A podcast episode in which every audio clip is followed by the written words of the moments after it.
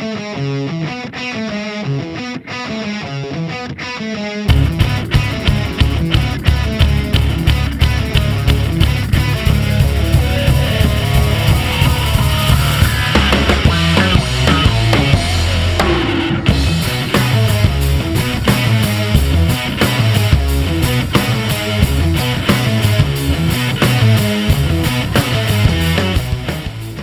back, Blue Shirts fans, to episode number 184 of the Locked On New York Rangers podcast. I'm your host, John Chick. And today we've got part two of our conversation with Mr. Trey Matthews of Locked On New Jersey Devils, talking a little bit of Rangers, talking a little bit of Devils, and even making some predictions for the rest of the Stanley Cup playoffs, including picking who we think will ultimately lift the Stanley Cup trophy at the end of this crazy 2014 tournament. Enjoy. So, talking about our young guys, you know, you, you mentioned Kakko, and I mentioned Hughes, like, and you guys are most likely going to get Lafreniere. Uh, my friend, uh, my friend Jake Krasoniak, I've had him on my show before. He says that uh, you guys might butcher it and just not draft him. Is there any possibility that happens, or like, is there any scenario you see it, or is it just 99.9% lock unless someone like literally just uh, loses their brain in the process? Like, is there any chance of that happening? Well, it's funny you say that because I've been putting the chances of the Rangers drafting Lafreniere at 99.9%. I don't see any way how. I mean, it makes sense not to completely tip your hand and to at least leave the door cracked in case some team comes along and just blows your mind, which is a crazy offer that you can't possibly refuse. Um, you know, it makes sense to at least keep that option open. But everything you're hearing about Alexis Lafreniere, this dude's a generational talent. He's phenomenal. He's a competitor. He's a leader. I mean, there's nothing not to like about this kid. And the Rangers are a team that's extremely young to begin with. They're still in the middle of a rebuild. Well, what better way to to rebuild your franchise than to take a generational talent with the first overall pick? So, to answer your question, um, I guess you can never say that there's no chance, but there's pretty much no chance. I, I think the Rangers would need to have their heads checked if they didn't take Lafreniere with that number one pick there.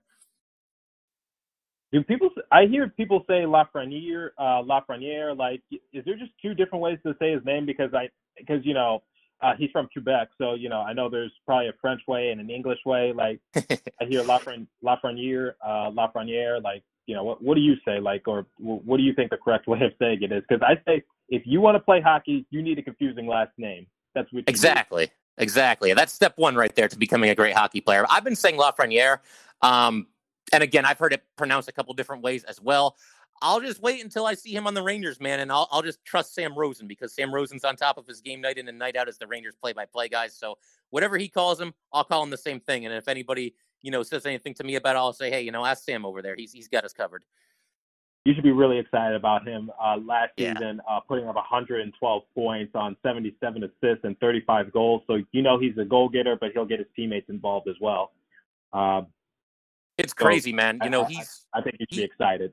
yeah, he averaged over two points per game in the QMJHL last year. And I, like the joke I keep making, you can't even do that in a video game, man. With the difficulty set it easy.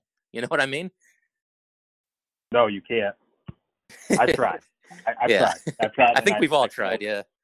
failed epically. But uh, what are you looking forward to for these like young matchups? So uh, we got Hischier and Hughes, and we'll have our number seven overall pick somewhere in the future. I, it, it could really be uh, anyone. Like uh, last show I did, Alexander uh, Holtz, for example, might you know could he go to the Devils or you know I'm going to do more episodes of who can the uh, Devils potentially draft. So you know we got Hischier and Hughes, both former num- number one overall picks.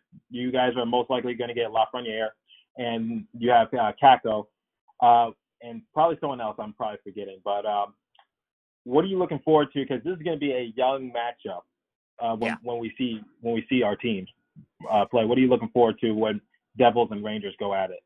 just kind of seeing that rivalry kind of reignite. I mean, you know, 1994, the Eastern Conference Finals. You probably don't want to get into that too much, but that was just. I mean, in my mind, I know it was a long time ago. I think that might be the greatest playoff series that's ever been played in the history of the Stanley Cup playoffs. And, you know, obviously they met in the Eastern Conference Finals, I believe in 2012 with the Devils winning that one. But it's just a fantastic rivalry. It's old school. You know, you see a couple of years ago, there was a line fight to start one of the games.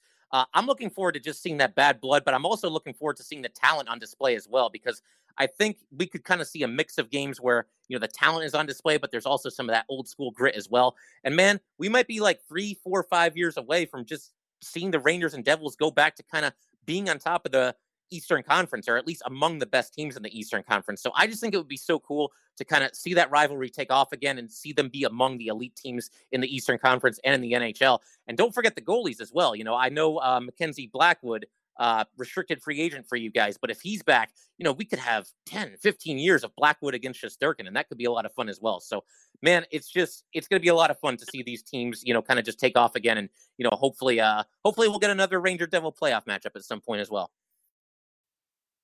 Uh, I hope we just get a playoff Devil team, period. So, Fair uh, enough.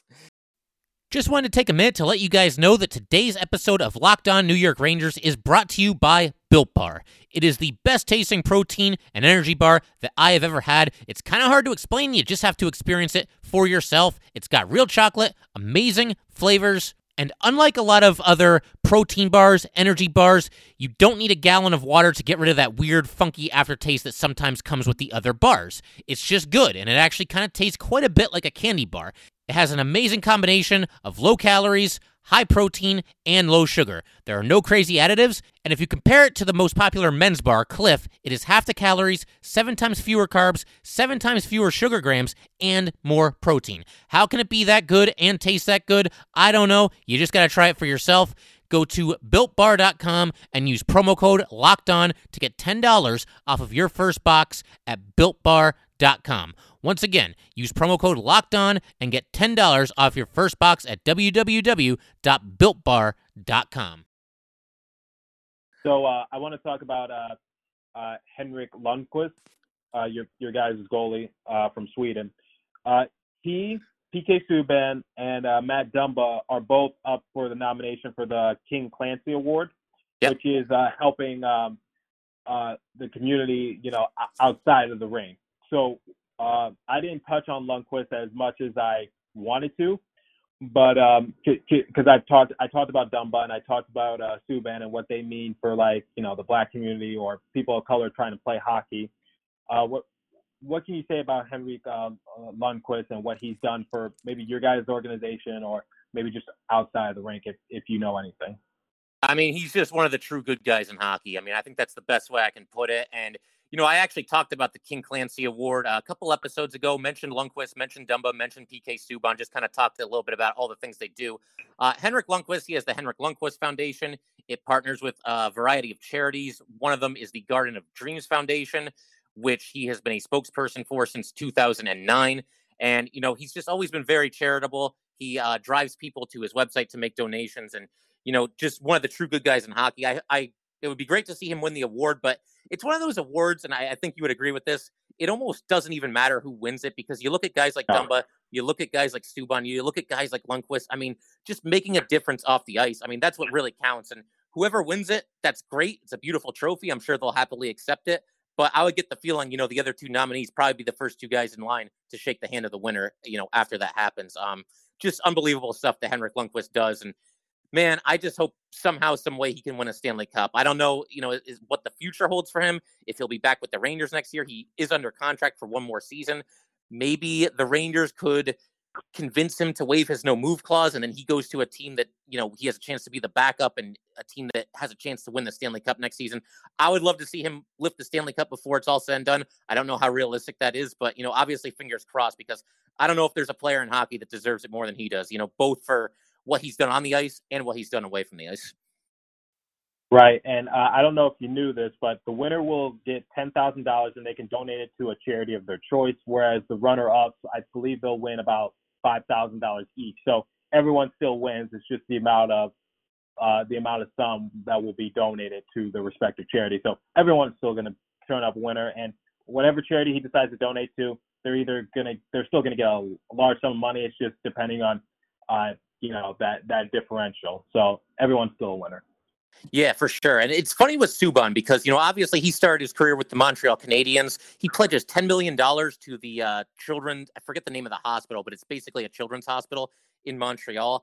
And, you know, the Rangers, the year that they went to the Stanley Cup 2014, they played the Canadiens in the conference finals. And, you know, PK Subban st- tends to, uh, you know, make his presence known on the ice. He's a little bit of an agitator. He'll be involved in some things after the whistle. So naturally, the Rangers are playing the Canadiens in this high stakes series. And I'm like, man, I don't like Subban. But then I find out not long after that, I mean, this guy is unbelievable. Some of the charity, the charitable work that he does away from the ice. And it's like, how can I possibly dislike this guy? Like, it's almost like I didn't want to know that because I was so comfortable just being like, oh, Subban's the villain. It's like, no, Subban's one of the coolest dudes in hockey, in sports, really. Yeah. So uh, PK actually, what what um, what's really pushing him over the edge of you know being nominated for the King Clancy Award is that he donated uh, fifty thousand dollars to George Floyd's uh, daughter's foundation, and yeah. uh, he told the NHL that, and the NHL actually ma- matched that. So all in all, one hundred thousand dollars donated to that uh, respective uh, cause. So uh, yeah, so what, what PK uh, does stuff for Children's Hospital, and uh, he donates. He, he says he tries to donate millions of dollars to that foundation because he kind of understands what what it's like to, you know, just uh, being underprivileged. And and you know what? That's what I that's what I like. I'm more about action than I am about um, being performative. And I've covered this on my show before. Like, if, if you want to make a change in in society, if you want to make a change in the world, whether you know, there's a whole range of things that we want change, but uh, don't be performative about about it. Actually, um, go out and and do something like take action. So I, that's what I like about Lundqvist. That's what I like about Subban. Uh, they they're just willing to um, they're, they're willing to take action and be leaders and examples. And I Lundqvist has been with you guys for a while. Like I think he's uh, what is, is he coming up on year 20? I think I know they drafted him in 2000. Now he didn't make his debut until I believe 2005 was his first year with the Rangers. You know, as far as making his NHL debut. But yeah, no, he's he's been there for what feels like forever. And you know, if he comes back next year, I mean, certainly he would be kind of overpaid in a backup role. But I can't push Henrik Lundqvist out the door, man. He's just too good of a guy and, and really, you know, a legend of the sport. Right. And uh, I, w- I want to do another crossover soon, but but I wanted to talk about this. So uh, or I just want to bring it up real quick. So uh, sure. I forget what year. So Matteau scores on Brodeur during a playoff series back in the 90s, if I'm yep. correct. Yep. And then 2012, Brodeur gets his revenge, and the Devils end up going to the Stanley Cup Finals. Obviously, they lose, but you know, still. It, I, I was talking to my friends about this. This is just impressive that people like Lundqvist, people like Brodeur, they play for years and years and years. Like in hockey, it's basically normal for a guy to be playing for for 20 years. Like in, in basketball, that's almost unheard of. In football, right. that's almost unheard of. MLB, that's certainly almost unheard of. But uh, in, in hockey, it's, it's basically yeah, we get that all like we we we have like five to ten guys who are entering their 20th year. Yeah, no, it's tremendously impressive, and I know you know obviously Lundqvist is slowing down a little bit. This clearly was not his best season ever. I think maybe toward the very end of Brodeur's career, you know, he was slowing down a little bit as well. But I mean, you have to give props to these guys for for just continuing to go out there and continuing to, to grind. I mean, especially Lundqvist and Brodeur because they're goalies. I mean, it's such a demanding position physically and mentally. And for them to go out and for the same team just year after year after year, just go out and you know give your team a chance to win. Uh, in Brodeur's case, I believe he won three Stanley Cups, and you know obviously both guys have led their team on some deep playoff charges. So I don't think you can say enough about, you know, what Brodeur did in his career and what Henrik Lundqvist has done and continues to do in his career as well.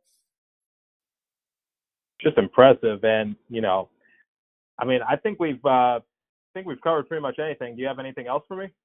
So I figured we could end with this. Do you have a prediction for who will win the Stanley Cup this season and, you know, who will win the Eastern Conference, who will win the Western Conference? I'll let you go first if you want to throw Ooh. out something out there. Oh, uh, so I even though even though they, they, they kind of blew it last game, I feel like the Flyers are the favorites to win it all, in my opinion. I think they're okay. a very dangerous team, and um, uh, y- yeah, so I picked the Flyers. That yes, yes, the Canadiens uh, they they got them last game, but that's that's my that's my overall pick for um, coming out of the the East.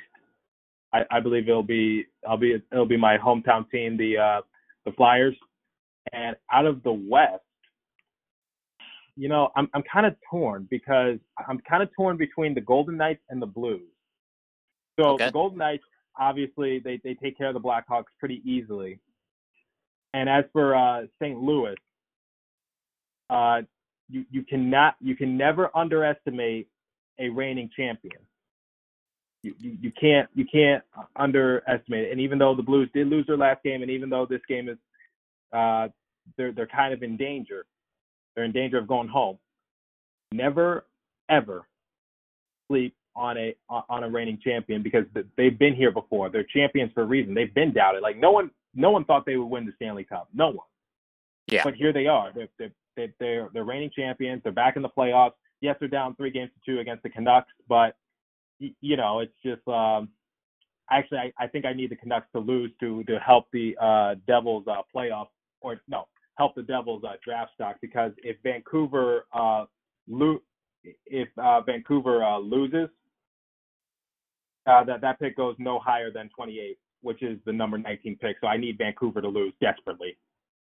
Gotcha, gotcha. Um, yeah, no, the Blues are a great pick. I fully expect them to win Game Six in that series. To your point, you know, I think when you have the defending champions backed up against the wall, basically, they're going to come out swinging. Uh, I just get the feeling the Blues aren't going down without a fight. But I actually, so I used to write for a website. I no longer write for this website, but they gave us about like 30 minutes to make our Stanley Cup predictions for the season. So that was kind of weird. But I just kind of tossed out Avalanche over Maple Leafs. Obviously, we saw what happened with the Maple Leafs, another uh, first round exit but I'm going to stick with the Avalanche. I like what they've done. Obviously, uh, they just look tremendous in these last couple games against the Coyotes. So I'll stick with the Avalanche winning the cup. And in the Eastern Conference, I've been trying to stay away from picking the Bruins, but man, I, I don't know who's going to stop them. I, I think it might be the Bruins in the finals. So I will say Avalanche over Bruins. Bruins, you know, another one of those teams. They're battle tested. Uh, they've won the Stanley Cup somewhat recently, and they've got some players who have a ton of playoff experience. I think that goes a long way. And I just don't know who in the Eastern Conference is going to knock them out. So I'll say Avalanche over Bruins in the finals. My question is, when the Avalanche have been looking good, but we, we were talking about this in in our uh, locked on group chat a little bit. So the Avalanche, uh, obviously, they scored 14 goals in in two games. Yeah. Is it because they're that good, or was it because the Coyotes are just that bad? I think maybe a little bit of both. I mean, the Coyotes were one of, I would say, just two or three teams that, you know, probably didn't really deserve to be a playoff team, but the NHL obviously had to go with this 24 team bracket. So you get teams like the Blackhawks and the Canadiens and, you know, the Coyotes in the playoffs. Um, I think it's just a case where the Avalanche are a far better team than the Coyotes, and that's why they did what they did to them. I mean, these last two games were just ridiculous a pair of 7 1 wins. Uh, but, you know, when you look at it on paper, the Avalanche beating the Coyotes four games to one, yeah, that kind of makes sense. You know, the Avalanche are the far better team. It's it's kind of just that simple, I think. Well, the, these playoffs have been like you know just all over the place. Like I, I guess uh, it's it's amazing what a like a four or five month hiatus can do to a player and a team. Yeah, it's crazy. I mean, the, these Avalanche look they look refreshed. They look like they're ready to go. Uh, it's certainly def, uh, dangerous team going forward here. Right, but you know we'll, we'll just have to see, and whoever becomes a champion becomes a champion. Yeah, absolutely, man. I'm looking forward to it. Uh, is there anyone you would before we wrap up for for good here? We got a couple minutes left on this app here. But is there anyone you would you would like to see win the cup? Forget about who you think is going to win. Is there any team you would pull for from here on out?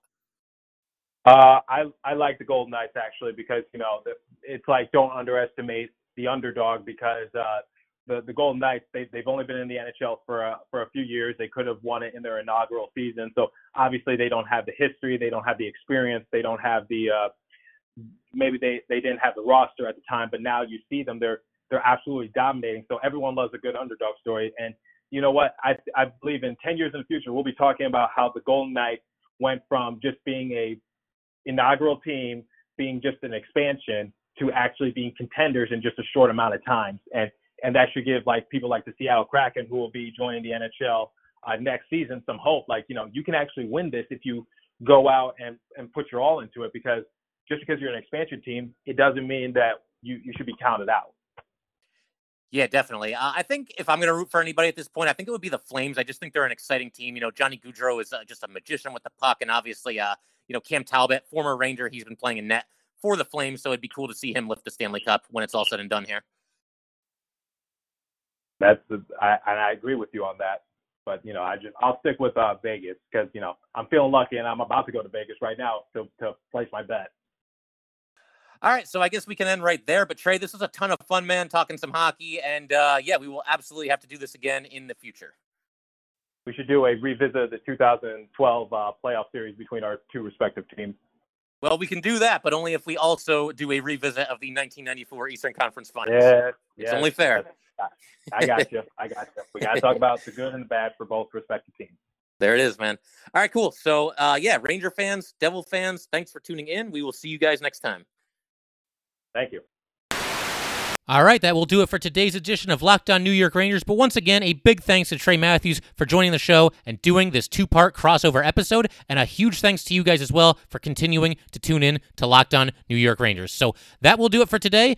If you would like to get in touch with this podcast, please send an email to lockedonnyrangers at gmail.com. Once again, that is lockedonnyrangers at gmail.com. And definitely be sure to give us a follow on Twitter at LO underscore NY underscore Rangers. Once again, that is at LO underscore NY underscore Rangers. Now go ahead and tell your smart device to play the latest edition of Locked On NHL. Thanks again, guys. I'll see you next time.